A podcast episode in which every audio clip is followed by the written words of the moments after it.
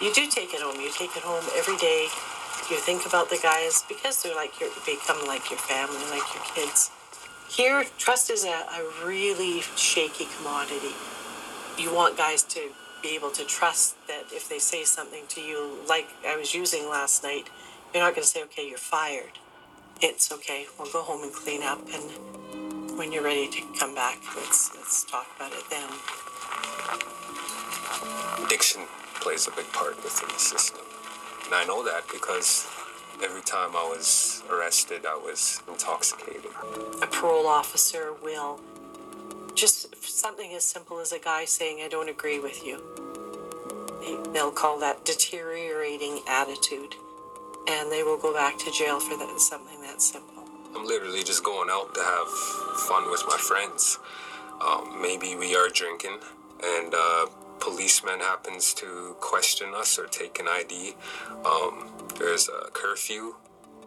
There's an alcohol condition he smells alcohol on me, then I'm going to jail. Joining us on the phone today on Moving Radio is uh, another guest. This isn't the first time I've had a guest like this of someone that I met when they were significantly younger. Well, I guess I shouldn't age you quite like that, Anthony, but let's just say younger. Anthony Gertz is on the phone today talking to us, the director of uh, the brand new documentary, The Line. It just recently screened at the Metro Cinema. Two sold out showings, still impressive, even with limited numbers in an audience. And you can also catch it on Optik TV. You know what? If you really are a giver, then maybe check it out by renting it or buying it on Vimeo. Anthony, welcome to Moving Radio. Thank you so much for having me. Ah, it is my pleasure. It is my pleasure. Look, for anybody that didn't get a chance to attend the screening at Metro, maybe just explain to us, uh, you know how the film is and i pulled this off your the site about a community in an unlikely place made up of some of the most marginalized stigmatized members of edmonton's larger community the, the origin of this film is this i took a tour uh, several years ago as many people do i think it's still in the grade four curriculum and on the tour i was marveling as everyone was at the technology at edmonton's waste management center as some of your listeners may know, or maybe not, about 10 years ago, Edmonton was really on top of the world in terms of waste management, how we were dealing with it. We had closed our landfill at Clover Bar, which is where the Waste Management Center was, or is, and we had opened this centralized sorting facility called the Integrated Processing and Transfer Facility. And basically, what that means is all the garbage trucks, all the city residential and commercial waste come there they they dump their loads onto the floor. That gets sort of sorted into these hoppers that breaks it down. It feeds it in through this massively complex conveyor system, and it goes through these long rooms where people sort it. So each person will be standing at a station uh, looking to sort out, say, metal objects or oversized objects that might clog the tumblers or propane tanks or electronics that can be a broken down at the facility's electronics waste management area. So we're all we're all there marveling at this technology, but then I see an interaction happen between the head of the company and one of the uh, sorters on the line. Their, their conversation, she, she, she took him aside. They, they, they talked for a little while. And their conversation ended in a hug, and we, we, we carried on with the tour. She carried on with, the, with guiding us on this tour, and I was so curious about what happened. And I said, "Hey, what happened there?" And she said, well, Stacy, he's our he's just been promoted to the lead hand position, and so now he's got to lead people where, where, that he used to just work alongside, and he's feeling a bit alienated from his peers. And that was the answer, and we, we, we kept going on. But I was struck in that moment by a few things. One, that she would be sensitive to how he was feeling, that they could talk about it openly, and that it ended in a hug. So at the end of the tour, everyone, we're all getting ready to leave, and Stacy comes back to the group and he says, Hey, uh, sorry to interrupt you guys. And we all perk up, and he seems in a better mood. He says, I just want to tell you why I will never quit this job. When I came in for an interview, it was the first time in more than a decade that somebody looked at me and didn't see a criminal but saw a man. And in that moment, the tears were like in my throat, and I thought, oh, okay, there's something, there's something happening here. I got to know Kathy, the woman who runs the facility, and I got to know that she hires people with barriers to employment. So that is very often uh, folks with criminal records. That can also be people, newcomers to Canada, um, whose experience or education doesn't, you know, immediately translate, which is a lot of people. It, it, could be people with disabilities of various kinds, although not all, because the work is fairly physical, or you know, people who are struggling with addictions. And so, basically, this work serves to give stable, meaningful employment to some of the most marginalized members of our city. And not only that, it's a, a community for people, a place where a lot of folks feel really safe and feel really seen. Sometimes for the first time, I don't think I'm romanticizing that. And Kathy and her staff lead by an ethic of love. They she's been to court dates and bail hearings and helped people find housing. And uh, you know, if, somebody doesn't show up for work one day, it, it will it will bother her to the point that she's actually driven around looking for for people for fear that maybe they're using again or they're just in a bad way. She just really, really cares, and it doesn't just extend to the current staff. It's staff that's that's left there, and it, it's a place that you know it's it's sorting garbage of all things. Something that we may look down on, or we you know we may see as an abject job, dealing with our abject objects. Uh, but it's a place where people feel not only they belong, but also happy and proud to come to work. So I had to make a movie. Yeah, that's what I think is really most engaging about this is that it maybe it started this way as an examination of the waste management center here and but it ends up becoming just like an industrial backdrop for the people working for quality one training and support you know you you already mentioned kathy who's the general manager of the facility and uh, there are so many employees that have incredible stories it'd be really difficult to to talk about them all and you know what that's why you should see the movie but uh, maybe just tell us a little bit about some of those employees. Aaron would be one person that gets focused on specifically a lot in the film. And just maybe that idea of covering the relationship within that facility. You know, what, what challenges that might have presented for you in kind of being delicate about approaching those relationships and talking to them about how they feel about that job and what it means to them? Yeah, that's a really good question. And we certainly had our share of challenges. The biggest challenge was a challenge of access. So I, like I said, have known Kathy for years. I've gotten to know some of the staff there. I got to know Stacy quite well. Uh, and so we, we began filming based on, on, on good faith, on just knowing the staff, knowing Kathy. And we thought we were crossing our T's and dotting our I's by getting release forms signed by everybody and talking extensively with everybody about what the project might look like. Working on the line, we actually worked on the line alongside folks uh, and just tried to build relationships for months before we ever shot a frame of film. Uh, and then when we started shooting, it was going quite well until I tried to arrange a ride along in some city garbage trucks.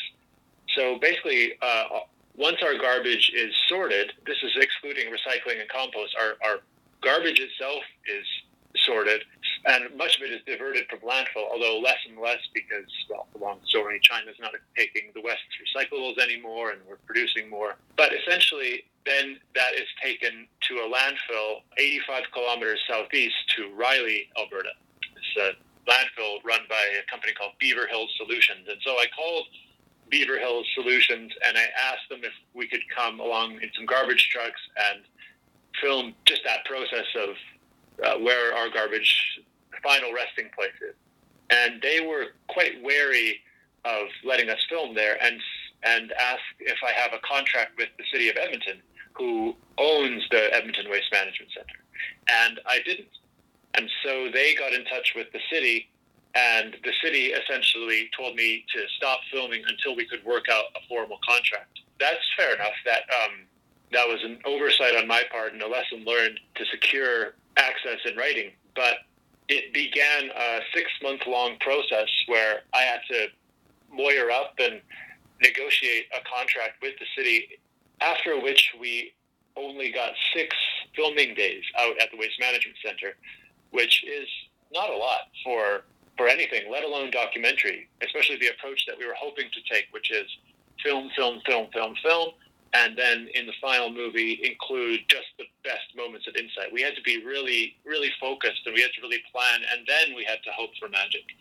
And so I wanted to document what I witnessed as the relationships in the waste management center itself. But in the film, that doesn't that doesn't come across as strongly as I wanted it to because we were just there for so short.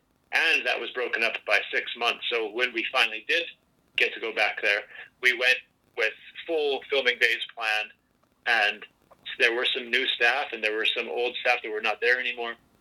And so it was really hard to find those moments of relationship uh, that we wanted to find, you know, people hugging and talking at work. And it was, uh, we had to sort of reestablish trust that we'd already worked hard to build. With Aaron, I knew right away that he was somebody that was a new hire after this six month contract negotiation. When we came back, Aaron was a, a, a new hire there. Right away, I we got along and I, I really admired his stoicism. Uh, and, I, and I approached him about uh, letting us film him not only at work, but in his home and in his home life and, and to, to, to do interviews with him. And he was a little bit reluctant at first because he's a fairly shy and private person, but he understood what the project was going to be and what our what our aims were and that it was a challenge. He wanted to accept it for that reason. So we were able to develop a not only a good working relationship but a friendship. Like a, I still text Aaron regularly. Gerardo, our cinematographer, still is in contact with him regularly. We really are attached to those to those folks out there. I mean, we, we also made friends with a, with a fellow named Gaio who went back to prison while we were making the film, and we we kept up a, a mail correspondence with him the whole time. And he was actually at the premiere as well, uh, which was quite awesome to see him again even if we could only kind of you know slap elbows. It was a it was a challenge that we took really seriously to make sure that everybody involved knew what we were doing and was on board with having their lives documented because it's a big ask for for people, especially people who may who are risking being judged by anybody watching it. Their flaws are going to be on display as well as their strengths. And for for Aaron, for Kenny, for Stacy, all people we talked to in the film, they have criminal records that's a big ask. We knew, we knew that going in. That was a big ask to, to ask them to talk about it on camera and kind of like let us in. But I think we got that. I think we got these moments of honesty, and I'm really proud and grateful more than anything about what we were able to to get and put together. We're speaking on the phone today with Anthony Gertz, the director of the documentary The Line. You can catch it on Optik TV, or you can also search it out on Vimeo to rent or buy it you know, one of the things that you were just talking about is the importance of creating that relationship in whoever may be the participants in the film, right? And and that's always vitally important in any documentary, particularly if you want to peel back the layers of, of someone's life. But at the same time, you're kind of balancing this idea of, well, I'm also shooting a film and it's got to look kind of cinematic and it has to have an idea of some thought of the way things should look. So, how much do you have to balance this idea of gaining trust, but then also at the same time putting that director's hat back on and always thinking about what's the shot? You know, you're almost kind of taking care of two things this person that's in front of you that's sharing, you know, their entire life and how things look. Yeah, absolutely. Um, that was something that I was always thinking about. So, going into the film, I wrote a treatment. I wrote a basic sketch of what I thought could be the narrative arc of the film. Of course, then you're making a documentary, a document of real life. And I don't know how interviews are going to go. Even I don't know how it's going to go uh, following people um, around their job or around their home. It was always a concern about what are we getting and is it going to, to end up in the film. I we shot a few interviews with experts on the subject of waste, thinking at first that the problem of garbage itself was going to be a primary theme in our film. And when we were putting the movie together, we found that while those interviews looked good and they did provide information, they just didn't have any emotional pull. I mean, there were some great insights shared. We, we interviewed uh, an environmental lawyer who talked about how when we throw something away, we think it's away, but there is no away. It's it still exists somewhere and, and and that was so vitally important for us to to show that well we we throw these things away and they're designed to to be out of sight, out of mind. We didn't want to bog the film down with not only facts and figures, but we didn't want to, to, to preach at people. We just wanted to, to show people. So we ended up getting rid of those expert interviews and focusing instead on the people who work there and trying to create these portraits of, of, of, of people that you could you could empathize with because I think there is a poetic parallel between especially the idea of, of waste and incarceration. I mean, incarceration, which many of the Quality One employees have had to go through, is another problem that is by design out of sight and out of mind. And so I think that there is a, a poetic parallel between what we throw away and who we throw away, so to speak. The people that we see and deem as as as worthy citizens. You know, like if a, if an inmate's rights are eroded, it's like, oh well, they well they messed up in the first place. You know, it's like we have this idea that, that they that they deserve it. And we need to keep in mind that not only are we responsible for the waste that we produce, we are responsible for every member of our community. These are our brothers and sisters. These are our, our friends. And I see Quality One and the work that they do as an act of love and a beautiful act of redemption or opportunity for redemption for a lot of people. I'm really proud of them, and it was, it's been an honor to, to do this work.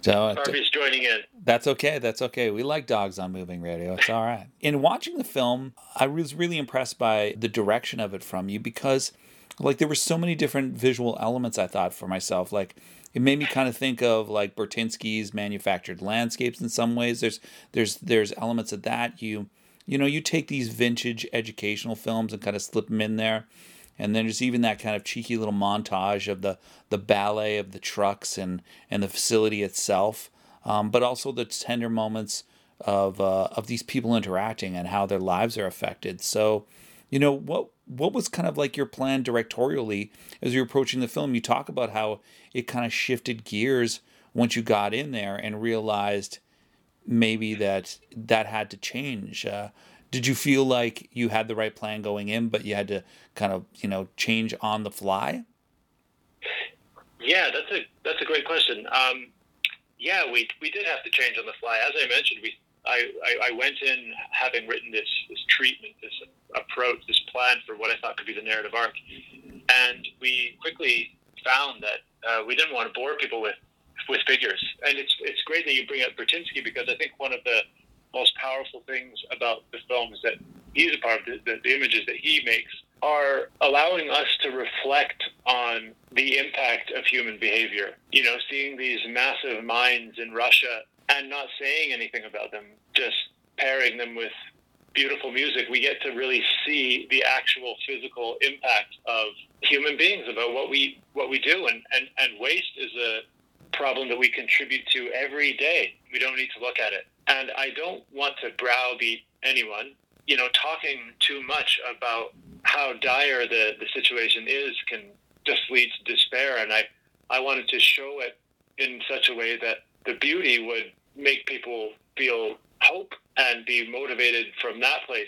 And a lot of that beauty uh, came after the fact. You know, we were we were there, as I said, just trying to collect as much as many images as possible but so much of the emotional power of that comes from the images which are largely gerardo ramos our cinematographer deserves the praise there but also the sound design by tomas andel when i started seeing what he was putting together i was i was so moved and it was it really elevated the movie emotionally. Uh, the the score by alan wilson also known as cold dead drummers uh, similarly just just blew me away. I've mentioned already how how honored I was and am to work with the folks at Quality One. I'm also so honored and grateful to have the creative team around me that I had. It was really a, a team effort. I've said this before. This film it's a uh, it's, it's a movie about community. It's a movie for community, and it's a movie made by community. It was my team are my best friends, and they not only elevated this movie to be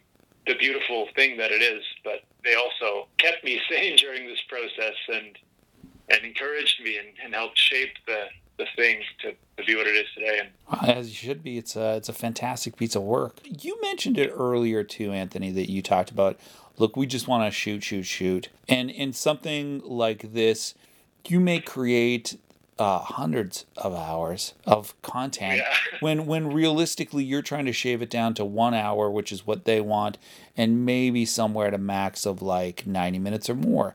So the edit on a documentary like this becomes incredibly important. So talk to us a little Yeah. bit about you know that process in itself for yourself and uh, Robert Latte. Yeah, there's another Yeah. guy I vaguely know, and. and maybe like the importance of that relationship and sitting down and going through this because it feels like a million piece puzzle that needs to be reduced to a hundred pieces. Yes, absolutely. Yeah, you know Rob, and, and I. Rob is my oldest friend. He is the editor of this film, and the relationship is everything. I mean, that's been a profound lesson throughout this whole process. Is how important it is to maintain healthy, good relationships, and how important those relationships are to the the health and vibrance of the film that you're trying to make. Actually, we, we started this film, the edit of the film started remotely. So I have a computer in my office that I use to edit with. But Rob, Rob is a much better editor, the official editor on this film, and he was working from a laptop. And so we'd actually be working on the edit together, but he was in Cuba working on the edit on a laptop using these proxy versions of our massive video files that we had stored on the cloud. And it was amazing that the technology worked that way. When COVID hit in March, it was actually kind of a blessing in disguise because Rob was then then had to come back home to Canada. Also, I lost my job and had nothing to do but but finish this film to edit. So we pulled long editing days and nights, long days and nights of color correcting. I can't stress enough how vital that relationship is and because we are able to work together in a way that we can we can clash, we can have conflict, but it, it will be resolved because we're able to be honest with each other, rib each other, joke with each other, be really serious with each other, talk about practical things with each other. There's just like no egos when you've known each other for that long. There's there's nobody to impress. You can then just kind of get your head down and and work toward making this thing as strong as it possibly can be. So I am forever indebted to him for not only this, but we work together on every single project that every single film that I've done, and I hope that just continues still forever. We're talking on the phone today with Anthony Gertz, the director of the documentary film The Line. It is uh, about the Edmonton Waste Management Center, but even more so, it is about the people that work there and that community itself. Uh, it's screened at the Metro Cinema, but uh, you know you might have missed that, so you can still catch it on Optik TV, or you can even uh, give back if you like to the film by renting it or buying it on Vimeo. Anthony, uh, a real pleasure talking to you again. It's uh, a really impressive piece of work. I think you got a ton to be proud about, even though you were saying before you were sitting at the Metro white knuckling it for a while. It's kind of come out probably in many of the ways that you wanted to. And like you said before, it's probably most important that the people involved that were on the screen feel uh, great about it and feel positive about how they were represented. We showed drafts of the edits to the Quality One people um, as we as we went, and that was so vitally important. I mean, there were no objections to anything throughout it. Mostly, it was just, oh, this is this is great. But even so, we wanted to continue to have people on board. Even though originally I wanted to do like screenings of the different cuts at at the Waste Management Center itself, so that we could just show staff on their lunch break or whatever. Um, of course, COVID changed that, which you know was a, again a blessing and a curse. But we we kept people in the loop as to how the film was being shaped as it was being shaped. You know, it went through it went through several different cuts as, as most films do. I think we showed them six different cuts of the film as it evolved, and yeah, to have them give their seal of approval was essential. But then also to, to, to have people there and with their families. Um, one of the other guys that we highlight in the movie is Kenny, uh, who we became really close to, uh, became a friend. We helped out in his Icon, which is his uh, his volunteer organization that he started. which helps integrate ex-convicts eh, back into the community through volunteer programs and helps people find work and also just a good brotherhood. He passed away during during the, the edit, which was devastating, and it was amazing to then meet his family at the second screening and get to cross COVID lines and give his mom a hug and just talk about, just gush about Kenny for a while. It's been really meaningful. COVID has taken us away from each other in so many ways. And it was so wonderful for my soul to have a day where, despite the masks, it didn't feel like that. It felt like we were all together in a room. You know, the love was palpable in the theater. And yeah, I'm just so grateful for that experience. And I really can't wait till that experience is normal again. Yeah, and if you want to share in that experience, check out Anthony's film, The Line, on Vimeo. You can rent or buy it, or you can also try to find it on Optik Television. Anthony, thanks so much for joining us today. We really appreciate it. Hopefully, this Thank is you. the first of many, many conversations we'll have.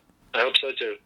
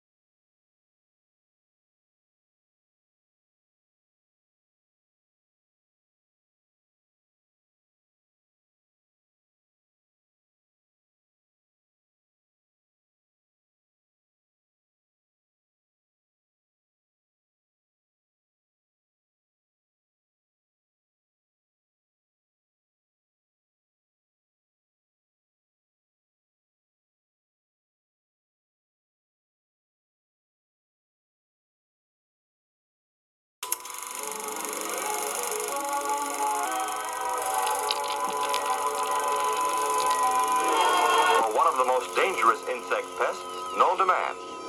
The common housefly, as its name implies, plagues the households of mankind around the world. It is equally at home as it visits back and forth between surroundings of finery and places of filth. A decaying animal carcass or an open dump.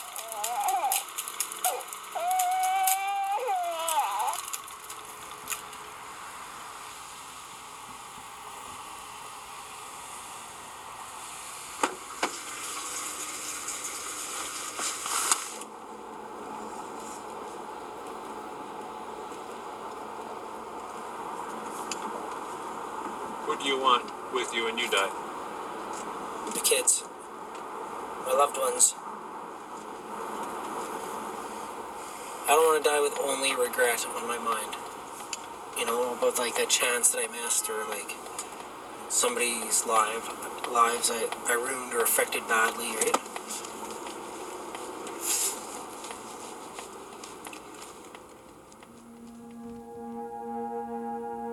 Like I've done a lot of stupid shit. Lots. Um, I've hurt some people, and the only way that I can redeem myself uh, and have any self-respect again is if I just like changed my mo and started helping people. Around five, I knew what I wanted to be. I wanted to be like my biological father my dad used to drink a lot, especially when he picked up some charges. He was in the paper a couple times when I was growing up, and when that happened, like there was definitely a different energy when I went to school. When I went out with him, everybody showed me respect. One time I got in trouble from a teacher. Like I was in the midst of getting kicked out of the classroom and I lipped off to her and she's like, "Yeah, well, you're gonna be a bad person for the rest of your life, just like your dad. I had this reoccurring nightmare for like the last probably four years, and uh, it's from being in high speed chases. As the sirens are closing in, and you hear the ghetto bird, the helic- the police helicopter, you know, overhead circling with its spotlight, and then all of a sudden, boom, that spotlight's on you and you're trying to hide and they got thermal imagery cameras so you're like you know you're fucked you know you're going to jail and the worst feeling in the world is like thinking of my kids. Not going to see my kids for a long time right?